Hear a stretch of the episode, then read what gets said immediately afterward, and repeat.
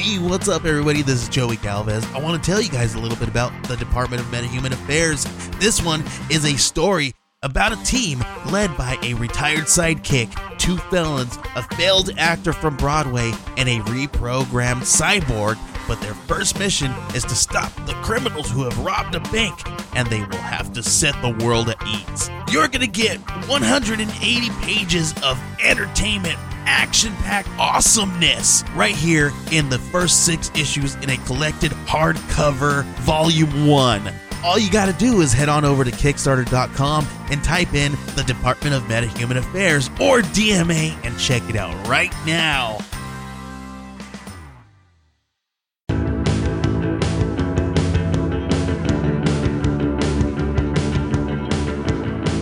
Out there, all of our nieces, nephews, and non-binary familials. I'm your Auntie Ruth. I'm your Auntie Gina.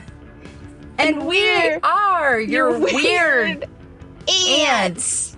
I feel like you're not trying. This is supposed to happen at the same time. All right, that's okay. The show where we take a look at current pop culture and talk about how it connects to past trends and fads. So... it is June, and you know what that means. You gotta help us stride into pride. A deeper love. I am so ready. I know. So, this month we are celebrating our LGBTQIA family. We are watching movies that are geared towards our family. And so this week we watched The Adventures of Priscilla, Queen of the Desert. Queens of the Desert. Starring Hugo Weaving, Guy Pearce, and Terence Stamp.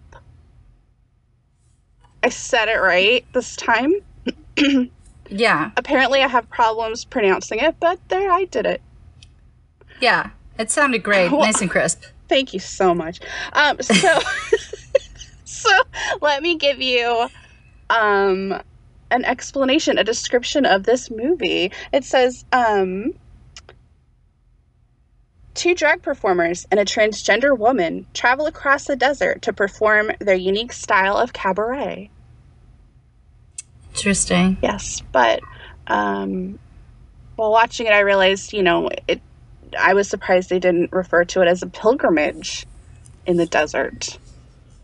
Is that right? On that cute little bus. And why would... okay, you know what I was thinking? It's Canterbury Tales, Chaucer. Okay. And it's because that was written from the perspective of people on a pilgrimage together, and they're swapping stories as they're traveling. That's what happens. That's exactly it. So I do think you're right because, and again, like most journeys, why they began the journey, their goals that they made at the beginning of the journey, is not what they received by the end of it. It was, there were gifts given. Yes. And gifts received that were surprises for all of them. Yes. Things that they thought were taken away, but really... no. Really, they received more. That's right. Whoa. Yeah. It's a lot to take in. It is. Yes. So, right off the bat,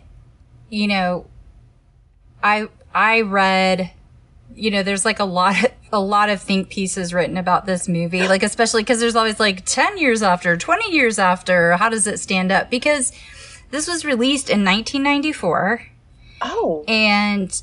it's crazy because there are some things that not only stand up, like stand the test of time, but are like just really, really perfectly explain things that have been difficult to explain about like just the queer experience in general and how it's not easily labeled and how it's so much more inclusive and so much larger than anybody can imagine, right? And then there are a few elements that did not age. quite as well. But, yeah. But, for the most part, I feel like it... I was surprised, honestly, for a movie that's, what, 26 years old now? 26? Is that it? 20. Yes. I don't... that math makes me uncomfortable. We are not babies anymore. No, ma'am. I thought that they respected, especially with Bernadette, Terence Stamp's character. Yes. She's transgendered. And I was like, wow. I mean, for the time, there was like a lot of slurs that people used in that time for transgendered people. And I didn't really...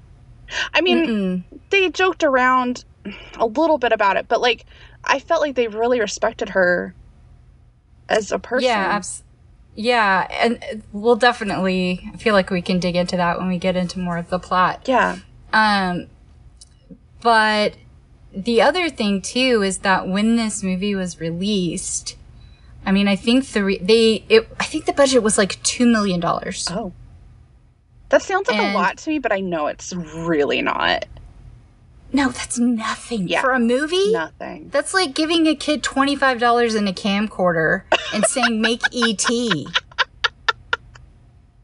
Well, they did it. If they gave me $2 million, I'd be like, I'll see what I can do. You know, I mean. I have a cell phone. It's got a video app on it. I was like, I've been making movies for free for years. A wink. No, I'm just kidding. I have not. I am not at that comfort level. But it ended up making like $10 million or something, which was great. Nobody saw it coming.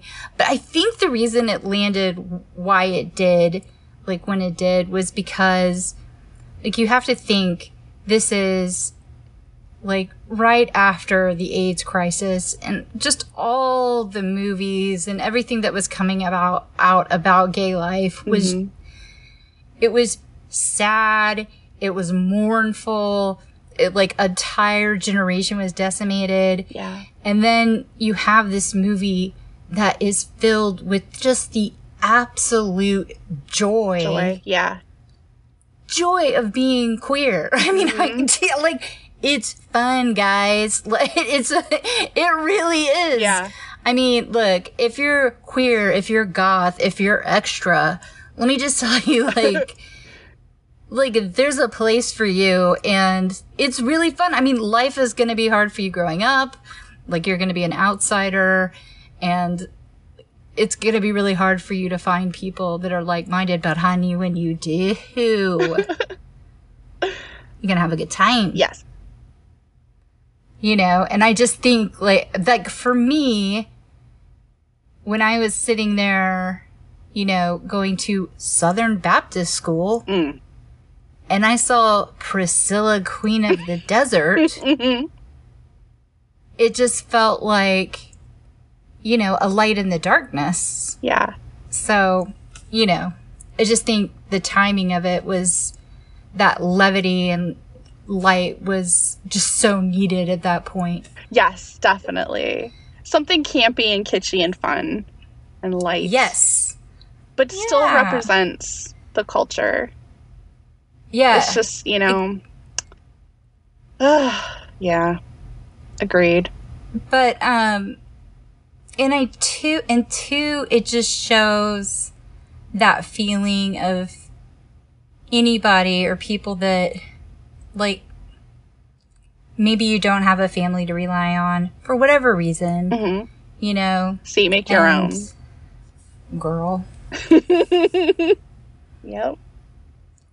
You know, I mean, you make your own. We've all been there. But so, you know, at the very start of the movie, did you want to set it up?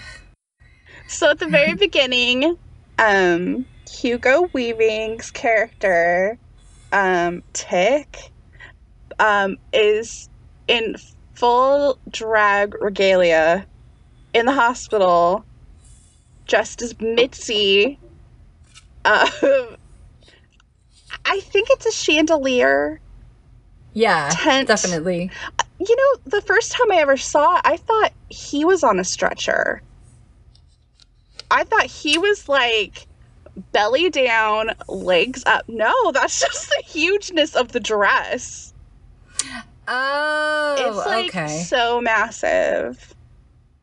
Right. It took me like another watch, I remember, and I was like, oh no.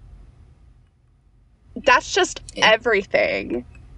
Right. That's the chandelier. That's the chandelier. So he's waiting because, you know, he's married to a woman. Right. And he's in the hospital waiting for her to give birth to their son.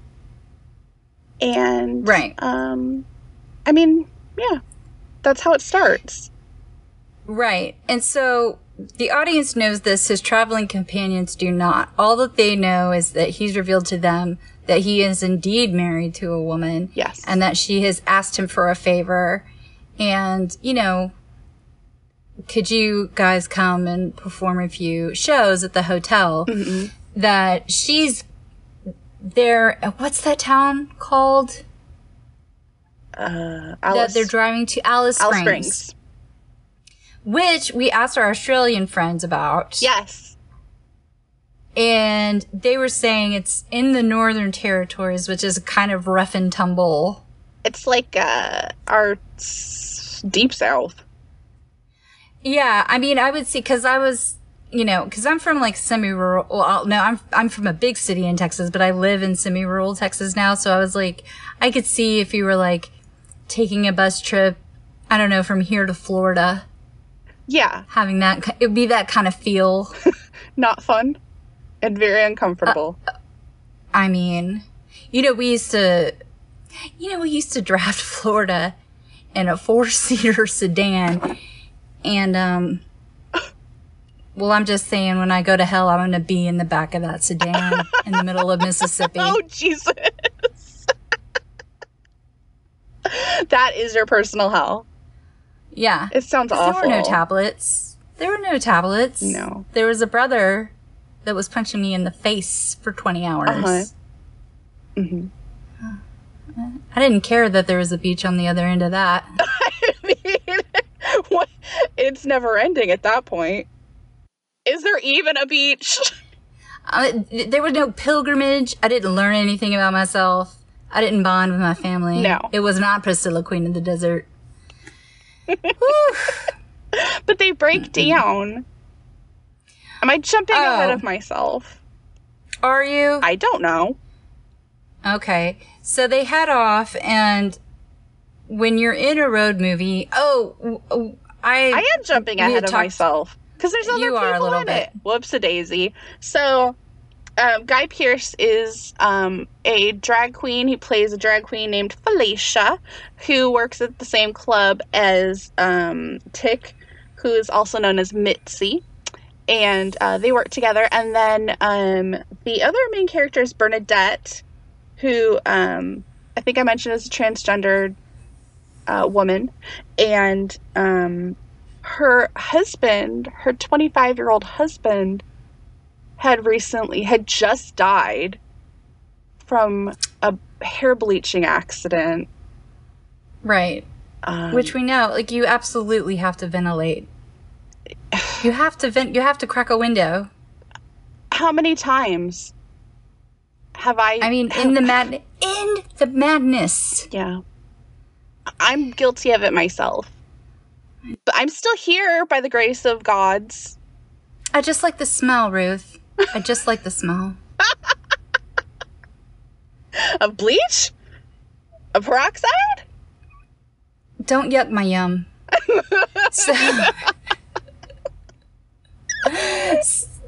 And so, you know, the three of them, you know, get in easily a bus from the 1960s. Oh, yes.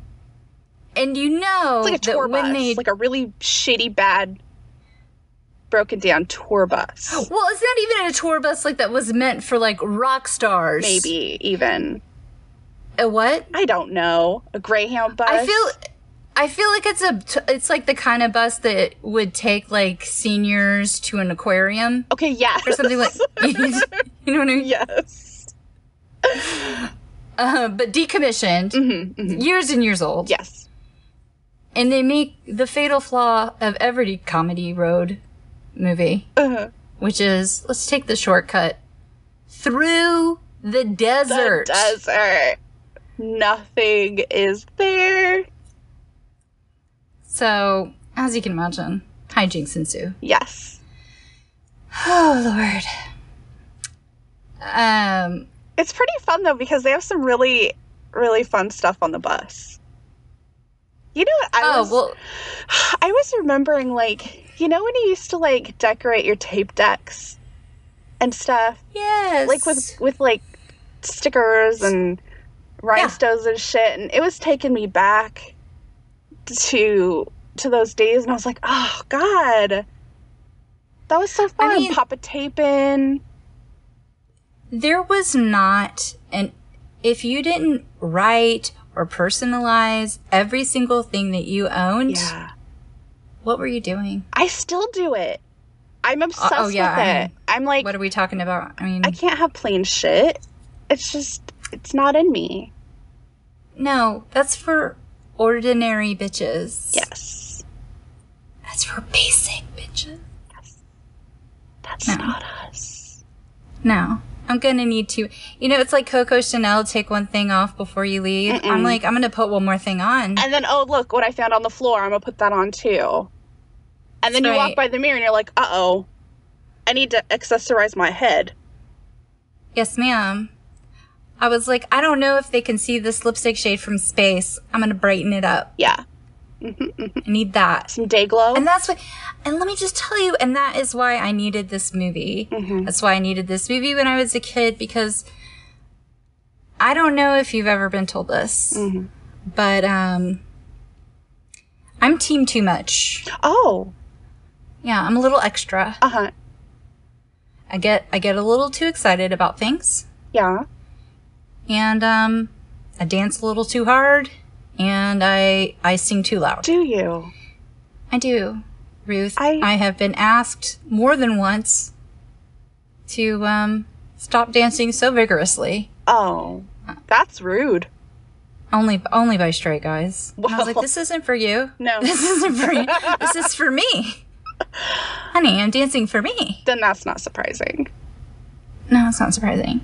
No. But the thing is, too, is that, I mean, like, I love Pride Month and just all of this, but, like, I think, and, you know, back in the, like, when we were coming up, it was so strange because, like, you know, we were both raised sort of religious, right? Oh, yeah. And you were religious. Yeah. And I remember, like, the clubs that we could get into underage were, like, the goth clubs and the gay clubs. You go into goth town. Yeah, but like there has always been a very firm affinity with weirdos, goths, the queer community. Yes. Well, because they're always like the outcasts. Right. Or, you know, we're, I don't know.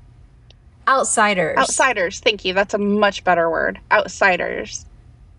But there's also, you know... But we also all love drama. Like yours is the rainbow, mine's all black, but the same thing. I mean, you know, like I'm wearing feathers. They're crow feathers, but they're feathers. It doesn't clash. No, I'm into the vibe. Like I will get up. I will dance too hard. Like, and you know, to have somebody say, yes, that is the appropriate amount of enthusiasm, you know? Yes. It is a bad romance. I don't want to be friends. Would you promised? Oh my God, girl. I need it all. Did you leave us for a second? Are you back? I'm okay. I'm sorry. Okay. Whew. You having some flashbacks? I got a little monster there for a second. But that's what I was seeing. Like when you're trying to describe a film, you're like, oh, okay, here are the plot points. But let me just tell you, the plot points are it makes you feel amazing. Yes. That's the plot point. Yes, it's fun. Like, they dress up. That's the thing. So they're going through what is hostile terrain. Oh, yeah. They will get, like, in full gear. Yes. Full drag regalia. Just to go get a hotel room. Yes. So, can I mention, like, my favorite is Mitzi is wearing a fucking dress made out of flip-flops, sandals. Yes. Oh, yes. And amazing. I'm like, I could make that. Of course you could. Why haven't I? I don't know why. My favorite. But always having to be extra, Felicia wears one of those great, like, plastic wigs. Right. That's what I love. Like, so I was reading, you know, about, like, the drag differences, like, on the Australian scene and how it's much more, like, performance art. Uh-huh. You know, it's not as much, like, female impersonation as, like, just performance art, which honestly I really dig because, yeah. I mean, like, honestly, all drag is great drag. I mean, I've, like, seen horror drag, mm-hmm. not, like, horrors, but, like, you know, just... Horror. Horror. You know, but just every, you know, I love it all. Like, yeah. Do whatever, you know, obviously. And, you know, the other thing, too, is that, like, it effortlessly talks about the fact that gender expression and sexuality are two completely different things. Yes. You know, and that's really hard for a lot of people to understand. Like, Hugo Weaving's character, you know, he was married, mm-hmm. he has, like, a son. Mm-hmm. And then, you know, through the film, they're just like, do you want a boyfriend? Like, how do you describe yourself? He's like, honestly, I don't really know. And the thing is, like, you don't have to. Yeah, exactly. And, like, that's what I feel like it still stands as, like, fairly progressive is... like, whatever you, like, whatever is natural, whatever feels, you know, like, loving and healthy and for you, that's your gig. And, you know, like, watch, at the time, it didn't hit me like it does now. Mm-hmm. But I just think... labels are really a tricky little thing. And not everybody fits into... you know, you can't tick just one box off. Or even... no. Or even just one. Period. You know? I mean, I don't know. I don't know who I am. Oh, no. I mean, you just couldn't... like, what if you were stuck in a bus in the desert with nothing to do? Oh, honey, I'd be dead. The vultures would come. No, they'd come. What are you talking about? Yeah, no, I wouldn't last. I mean, any industry problems. I was thinking of, like, a sexual scenario, but then you, like, brought me back down to earth where I was like, oh yeah, we wouldn't last 10 minutes without air conditioning. I mean, how these queens, like, how that's what I think what you were kind of saying is, like, how they end up just, like, having all this fucking fun. They're like, oh no, we're stranded in the fucking middle of nowhere in the desert. And then, but it's like, it's cool, because look, I'm just going to dress up in my drag. It's okay. I'm just going to practice my performance for when we do get there. Even though nobody's coming for miles away, it's okay. I know. It, what's so crazy is it, you know, so Bernadette, Terence Stamp, or just for everybody out there, Zod from Superman. Zod. Oh my gosh. I mean, when I was a kid. Uh-huh. Okay, I'll just put it there, but, like, you don't have to leave it there. He was hot. I mean, he imprinted on me psychosexually in a way I can't explain. Yes. Sort of androgynous. He had a black beard, but yeah, still at the same time, the lycra? I feel like it was some kind of spandex. I feel like it was like spandex. Some it was kind form of fitting jumpsuit. Because he had a henchman, you know what I mean? Mm-hmm. So, like, his menace was very, like, it was a different kind of menace. It wasn't like strength or brawn. Mm-hmm. It was, like, cunning. Yes. And then the woman, there was a woman too, I think, but I don't really recall. I just know Zod. You don't need, you need no God but Zod. Oh. And so, yeah, I know. I like that. I said it. But so his character, oh, and I wanted to say, okay, so I read, I was reading like interviews about his experience playing that character, because so he plays a trans woman, and I just felt like the whole movie, the way that he held his body, the way that he walked, like even in the drag performances. Yes. I mean, it just, everything was done with such care. Like he really fully embodied that part. Mm-hmm. And he said, I had to think about what it would be like to be born into the wrong body and born into a body that wasn't the same as one's emotions. Oh my God. Back then. Like, back then. Terence. I was like, that's why it is really so tender, because like it's not even a movie about her being a transgender woman. It's a movie about her being a woman. Yes. Of a certain age. Exactly. Looking for somebody for love. Mm-hmm. Like she's already figured out. She knew she was a woman. I mean, and that's what she shows a flashback of her switching presents with her little sister so she could get the girl doll, the doll, and her sister got the dump truck. Yes. So she knew, like that question was settled ages and ages ago. Mm-hmm. And so Terence played it as, this is a mature woman who's in a place in her life where she wants to settle down, and she's got these like two clowns in the bus making a ruckus, and she just wants love. And I just thought it was so sweet and such a choice on his part. Yes. To portray her that way, because she's not playing it as a performer. It's not campy. It's very respectful. It's her life. Mm-hmm. Yeah. I just thought it was really lovely, and you're gonna love this quote. Okay. So the interviewer was saying, "What's it like to have so many like gay male fans come up to you on the street?" And he said, "He says it brings a life into my life. I can't think of anything that's more attractive than light." Oh. Is that not the sweetest? I'm gonna cry. I know. I love that. I love him. But you could really tell, and even that's the other thing is because both like Hugo Weaving, who went on like he was in The Matrix. I mean, he's a huge star. Lord of the Rings. Oh God, how could I forget? Like huge star, still acting all the time. Yes. And Felicia. Guy Pearce. Guy Pearce. I mean, obviously, everything. He was just in. He's just in Mare in a sad town outside of Pennsylvania. Like that show was huge. It was huge. Did you catch it?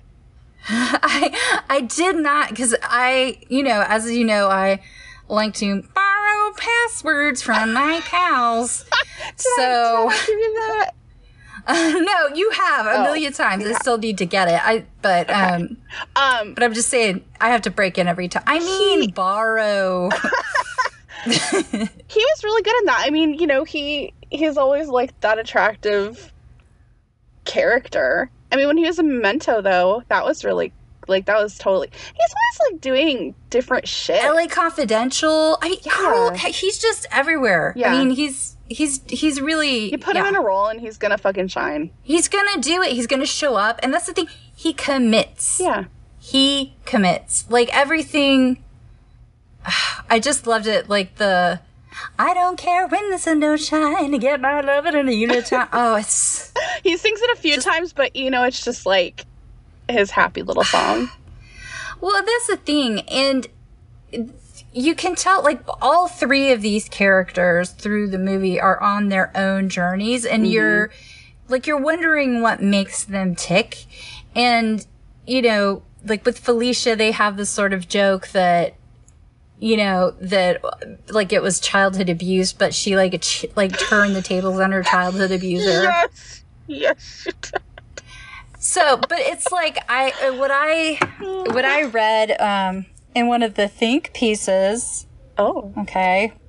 So there is, it's a term called, I hope I'm saying this right, larrikinism, hooliganism or disregard for convention. Oh, yeah. Larrikin is an Australian English term meaning a mischievous young person, an uncultivated, rowdy, but good-hearted person, or a person who acts with apparent disregard for social or political conventions. Well, that's Felicia in a nutshell. Yeah, and I think, like, and they have that in England where it's, like, sort of Jack the Lad, but, you know, just high-spirited, rebellious. And I think, like, for him, it was, like, coming to terms with, like, his masculinity. Because there was a part of him that is very Jack the Lad and brave and taking chances and a daredevil, but he's in a dress. Because he doesn't give a shit. But there is a part of him that is provocative, and he takes these dangerous chances. And so you think that there is some part of him that's still struggling. That, to me, was where I felt the journey was for him, was, like, you don't have to prove that you're more man than these other men, you know? Like, if anything, you're more brave than they've ever had to be on any given day. Like when they go to that one town and, and he goes to the video store. Oh, first of all, that town was scary for anybody to walk into. Right. I've like I said, I think I mentioned driving through Mississippi and I have been to that town. I think it was Coober Pedy. Coober Pedy, the town. Is that what it was? Yeah, I don't know. Coober Pedy. It was like a bunch of like miners. There you go. But not juveniles. People who work in mines. Yes. Can you imagine? We are talking about the meanest little son of a bitch children now. They just would not leave them alone. No. Like really. No.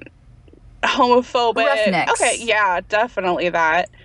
But one of them doesn't realize. I mean, Jesus fucking Christ. Guy Pearce in this movie in drag is so fucking gorgeous.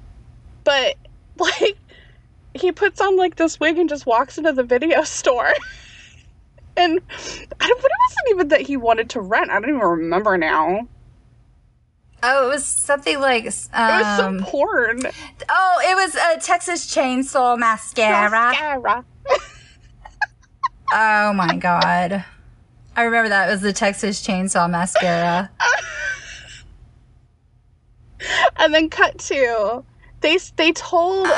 probably Bernadette was like, guys, don't go anywhere in this town. Well, they had met...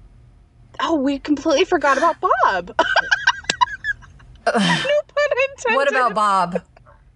What about Bob? What about Bob? One of the sweetest characters in the whole movie. Fuck, we like skipped right past him. So let's introduce Bob. All right. So their bus breaks down. They finally are able to get help. They finally get help. They meet Bob. Yes. Who is a mechanic in the small town. Yes. But they don't have the part for the bus. No, they do not. He's like, they have to get to the hotel. Alice Springs. Yeah. To get to Tick's wife in time. I think it's like 3 days or something. And he's like, sorry, we won't have the part for like 6 days. And they're like, no, we have to have it, whatever. And so he invites them in and he's like, well, just, you know, stay with me and my wife. Right. And here's the other problematic element. That didn't survive very well. Sort of a sexualization of an Asian female character. So we can just acknowledge that and not talk about it anymore. Let's leave it there. Let's leave it. Really bad. It's bad, yeah. So all this to say, it establishes to the audience that Bob is in fact single. Yes. He is a gentleman. He is such a gentleman. He's single. He's a gentleman. He also knows how to fix a bus. Which is going to be helpful because they now need him to join the rest of the journey so they can make it which provides a romantic interest for Bernadette, our hero, Bernadette. Yeah. One of the scenes I loved, I wrote down, was that when she was like looking for help in the desert, like she stopped and got her compact on to put lipstick on. Uh-huh. So it's like she's like literally wandering around. There's like flies landing on her face, and she like still stops to like to put lipstick on. And like, I know I've mentioned like you never know who you're gonna run into. That. It's just funny because I mentioned when you talk. We've talked in previous episodes how much you love Goodfellas and how much you respect Italian Americans, and this is absolutely true that when I was a kid, like we would always be on hospital duty, like anybody who was in the hospital, we'd have to go to the hospital so we could read the rosary and just hang out there all day. One of the jobs was to make sure that my grandmother always had lipstick on. That's really cute. And I did that for my mom too. But they were like both like I would put chapstick on and then I would like put like a little tint on because they wanted to look nice for the doctor. So like when Bernadette did that, to me that felt like such a feminine impulse. Like it doesn't matter. I don't care that I'm lost in the desert. If they find my carcass, they're gonna find it with lipstick on. I can't leave the house without makeup on. I get it. I mean, there's like literally a buzzard going for my eye, but they're like, wait, is that Coral Fantasy? Looks good. It does look good. But my other like favorite element of this movie is Guy Pearce on Felicia on two occasions. Yes, please. Gets on top of the bus. Oh! Yes! They have that chair or something strapped to the top. Right, it's a high heel. It looks like a throne.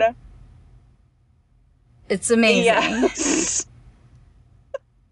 And he just stands on top of it, sings opera. Lip-syncing opera. Yeah. And it's just amazing to me because, again, as we mentioned, we're extra people ourselves. But this is the ultimate. I mean. He's wearing these, like, this elaborate, on both occasions, he's wearing, like, this really elaborate drag, but then it's, like, this, like, mile-long scarf fabric draped behind him so that as the wind is blowing, it's just billowing. Yeah, like a perfume ad. It's totally like a perfume ad. And it's just flying behind him while, singing opera. It's like the definition of extra. Yeah, like talk about feeling the fantasy. I mean, both you and I have the same hobby of like it could be the middle of the night and we're like, I'm just going to do a full face look. Not for any reason. And, and it's just for the joy of it. That's the thing. It's just like, there's just going to be maybe a 10 or 15 minute period where I walk by every reflective surface and be like, oh, fuck me. Just look at you. Everybody needs to see this. Selfie. God, get into it. Like you're filling yourself. Yes, you have to live the fantasy. Yes. And it's like I just love. I think it's so important for people, like especially like if you like have recovery issues or like mental health issues, whatever it is. It's so important, like, just art for art's sake. Yeah. Just to have something expression that can bring you joy. Yeah. Just, it doesn't matter. It doesn't, you don't have to make money off of it. It doesn't have to be a grift. It doesn't have to go on the gram. It doesn't have to. I mean, but honey, like, I'm just saying, we don't have a Patreon. Because we have tens of elevens of listeners. This is definitely art for art's sake over here. Oh, yes. Word. And, you know, like, we're trying. We're trying. But that's what I mean. It's like, there's something about, like, the lesson, and I think that's the lesson of drag, which is, these are the materials I have right now on hand. How can I stuff, like, as much fabulous, amazing, joyful energy into this moment with what I've got right now? That's all you need. And it's like, but what if you can do that with your life? What if you can do that with every aspect of your life? That's deep. I mean, but like that, like, to me is what it feels like. It's like, you probably don't have enough money. Maybe your health isn't great. Like, maybe you're not where you need to be, but whatever you have right now, the materials you have at the moment, if you could make the best of them, like you could really shine. Yeah. Like, there's something in that. You know what I mean? I love it. I mean, look, that the CBD oil got me thinking. It did. I love this. Okay. We're getting deep into it. I love it. Maybe this was my part of the pilgrimage. I think it was. I think it took you somewhere. As a voyeur. It did take me somewhere. And you're bringing me along with you. I appreciate it. I mean, you have to go on it with another person. You do. You don't go on a pilgrimage alone. That's ridiculous. That's a vision quest. That's totally different. That's another movie. But so it's really, they end up, so you have this budding romance, like, they arrive in Alice Springs.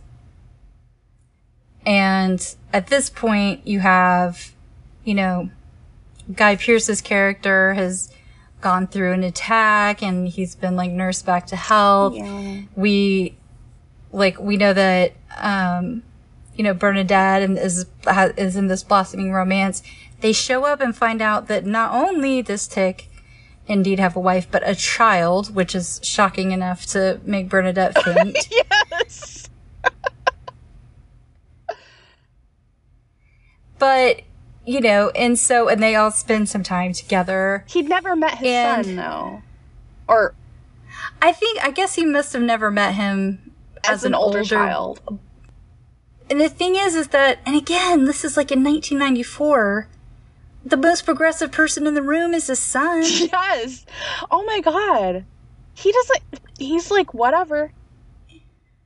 No, like, not only does he not care, but he's like a fan. And Tick's like so embarrassed and ashamed because, you know, he has a son and he doesn't want to disappoint him. Meanwhile, but, you know, and that's what's so funny because, I mean, it just goes to show, like, how much, like, self-loathing that you can carry when, you know, even if you think that you're the most enlightened individual in the LGBTIA, wait, did I say all those in the right order? But, like, even though you think you're, like, the most enlightened person, I've gotten past all my issues, like, it's a totally different time, I can express myself, but, like, there's some people still deal with shame. Oh, yeah.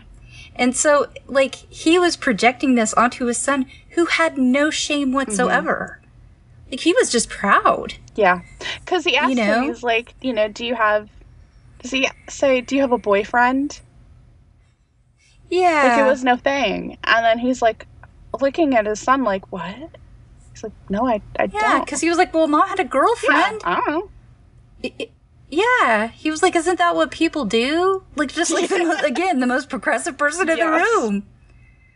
Like, nothing fazed him. Mom raised him well. I know. And it was so funny. I mean, because again, it was, you know, Guy Pearce wanted to go because he wanted to climb this mountain and drag and, you know, wanted to show, you know, they're just as much of an Australian as anybody else. Yeah. And it was like, well, you know, but like when they got there, he's like, what do you want to do? And it's like, go home.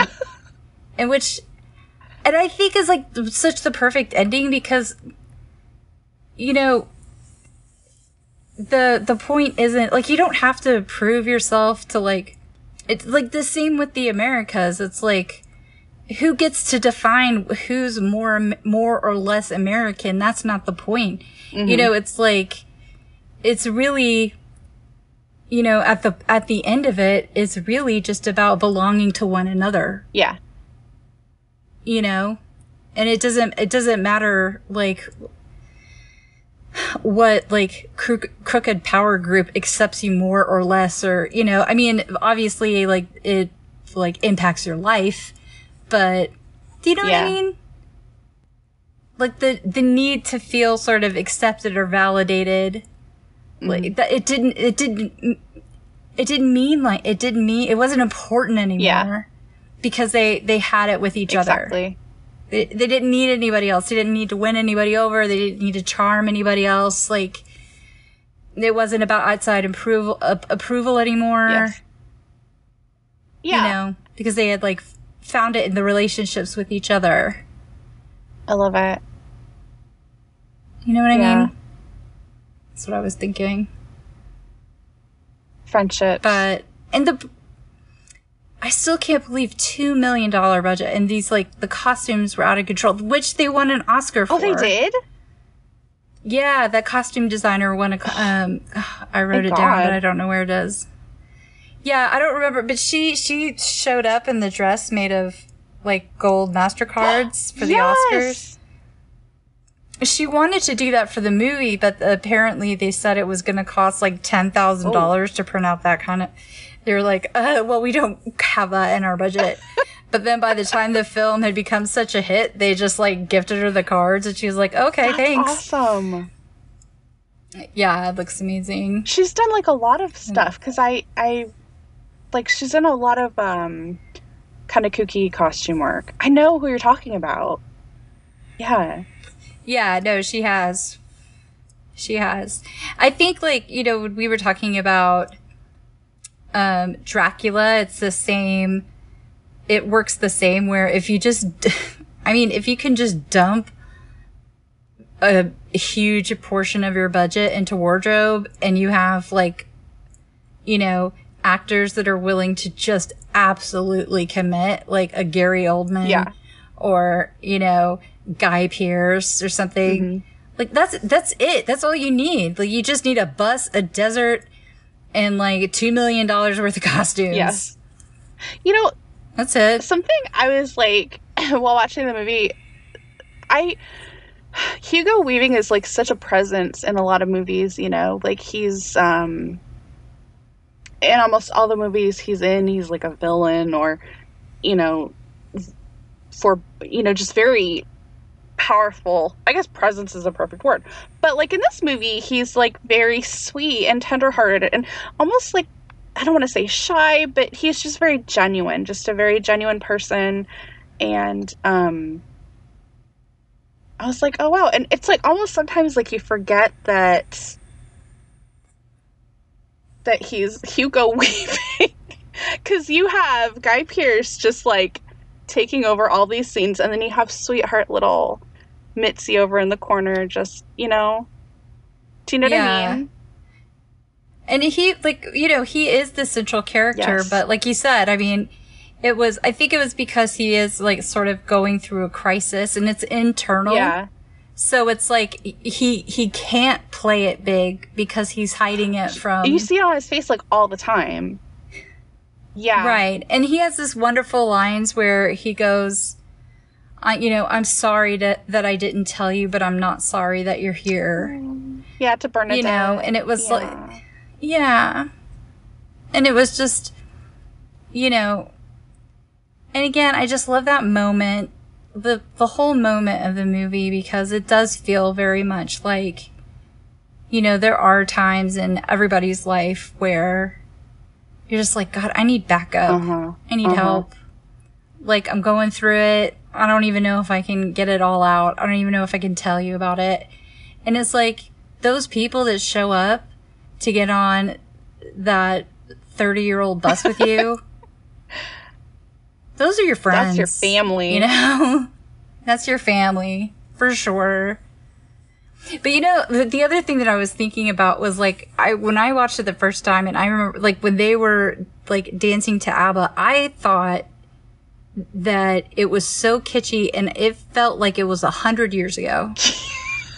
Yes. And it would essentially be like if they performed like Missy Elliott's Lose Control. Isn't that madness? Now.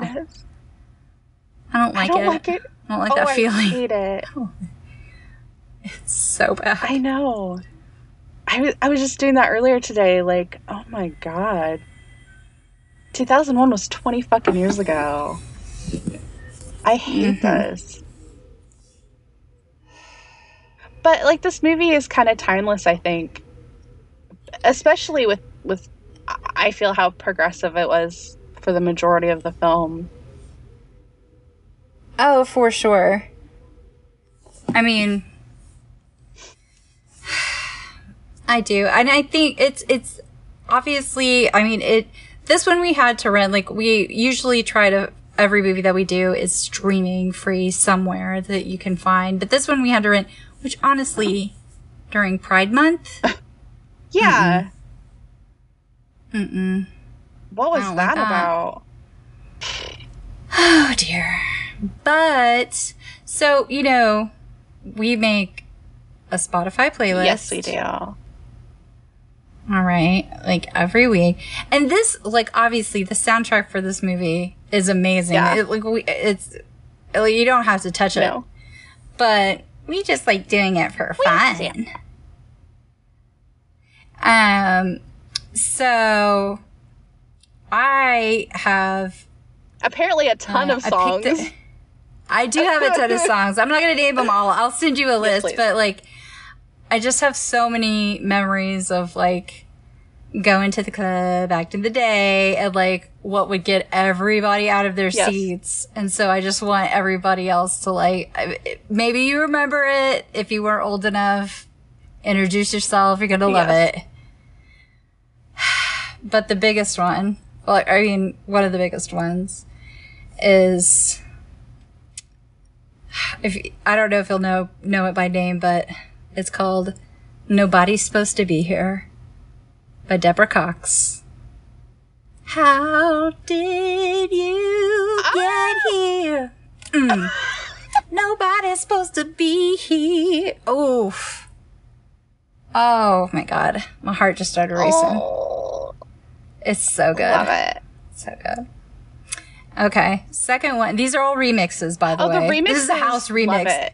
My favorite. Yeah. No, I'm not going to... You don't just play the song. You have to play, like, the 25-minute house remix. And you're like, have I been out here for 20 minutes? I can't tell. I don't remember. Second one, also remix. Oh, my God. I cannot tell you the performative element of the song and how crazy I went to it, which is, it's not right. But it's okay. But it's okay. I almost went with that one.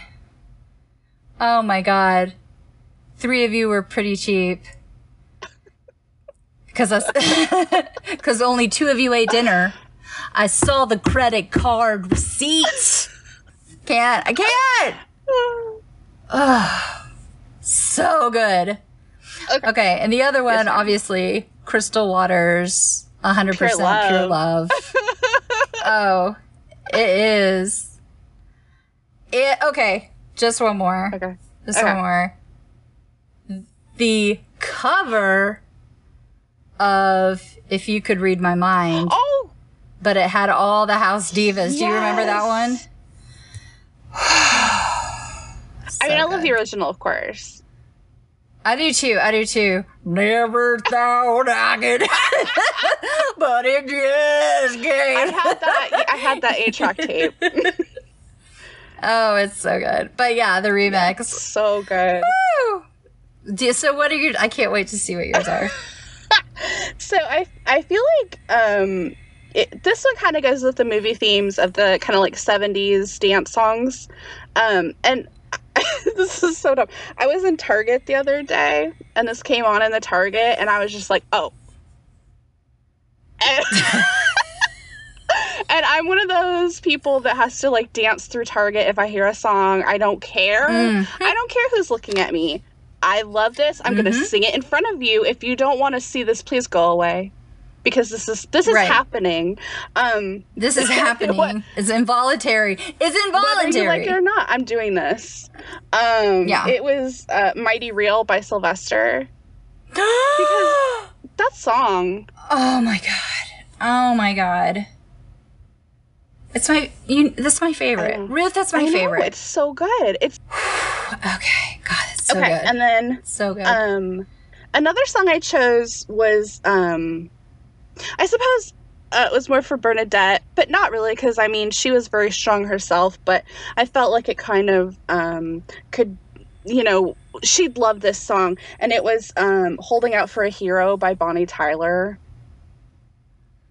Oh, yeah. Okay. That's a good one. That's a good one. And then my third one is "Let's Have a Kiki" by Scissor Sisters, because it's just it's one of my favorite songs. Ooh, that is a good one. Yep. So those are mine. Yeah, that'll all work. Oh, thank you. Yeah, I love that. God, I love that. I love Sylvester. Me too. So I'm serious. You go into Target and that song comes on. What are you supposed to do? Dance. It's mandated. It's like wearing a mask used to be. I mean, I still do it. There's now is it the Delta virus? The Delta Burke? The Delta Burke virus. I've had that virus, and I caught it off a Lifetime. Yeah, like symptom number one, you think you're married to Major Dad.